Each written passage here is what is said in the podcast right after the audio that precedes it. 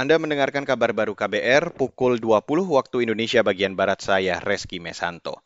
Saudara Menteri Pemuda dan Olahraga atau Menpora Zainuddin Amali melaporkan beberapa kegiatan Kemenpora kepada Presiden Joko Widodo di Istana Merdeka Jakarta siang tadi. Sejumlah hal yang dilaporkan antara lain soal pelaksanaan Hari Sumpah Pemuda di Ibu Kota Nusantara atau IKN hingga persiapan Papua sebagai provinsi olahraga. Dan salah satu hal yang menarik adalah bagaimana kita mendorong lagi Papua sebagai provinsi olahraga. Sedang kita persiapkan itu karena memang dari hasil penelitian eh, yang dikerjakan oleh teman-teman di Uncen itu dampak dari pelaksanaan PON terhadap eh, meningkatnya rasa nasionalisme orang Papua. Menpora juga melaporkan kepada Presiden Jokowi terkait kesiapan Indonesia sebagai tuan rumah penyelenggaraan Piala Dunia U20. Menurut Menpora, Presiden Jokowi ingin memastikan kesiapan tempat-tempat yang akan digunakan dalam Piala Dunia U20.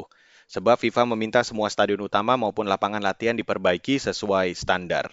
Beralih ke berita selanjutnya, Saudara. Kementerian Kesehatan atau Kemenkes mengklaim obat antidotum Fomepizole untuk penyakit ginjal akut sudah didistribusikan ke 17 rumah sakit di Indonesia. Namun menurut juru bicara Kemenkes Muhammad Syahril baru sebagian stok obat yang tersalurkan. Sampai dengan 31 Oktober ini ada kita mendatangkan obat pomepizol ya sebanyak 146 vial dan sudah kita sebarkan di 17 rumah sakit ya yang ada di Indonesia ini. Jadi Jakarta, Jawa Barat, Jawa Timur, Bali, Aceh, Jogja, Sumatera Barat, Sumatera Utara sampai ke Sumatera Selatan. Jadi sudah ada 146 sudah kita distribusikan. Juru bicara Kementerian Kesehatan Muhammad Syahril mengatakan sekitar 100 vial antidotum yang menunggu untuk disalurkan. Antidotum itu dibeli pemerintah dari Singapura, Australia, dan Jepang dengan total 246 vial.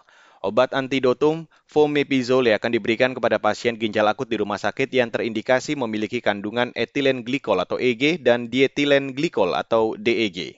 Saudara kunjungan wisatawan mancanegara ke Indonesia pada September 2022 mencapai 530-an ribu kedatangan. Menurut Deputi Bidang Statistik Distribusi dan Jasa Badan Pusat Statistik atau BPS Setianto, jumlah tersebut naik 10,7 persen dibandingkan September tahun lalu. Kata dia, sejumlah negara menjadi penyumbang terbesar wisatawan mancanegara.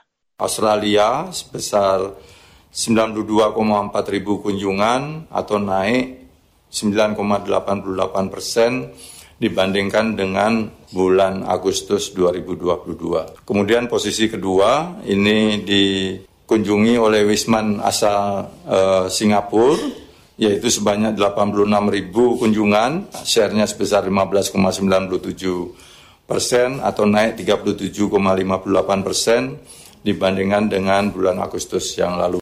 Deputi Bidang Statistik Distribusi dan Jasa BPS Setianto menambahkan, jika dibandingkan bulan sebelumnya, jumlah kunjungan Wisman pada September 2022 juga meningkat 5,50 persen. Secara kumulatif Januari hingga September 2022, jumlah kunjungan Wisman ke Indonesia melalui pintu masuk utama mencapai 2,2 juta kunjungan. Baiklah saudara, demikian kabar baru yang dipersembahkan oleh kantor Berita Radio. Saya Reski Mesanto.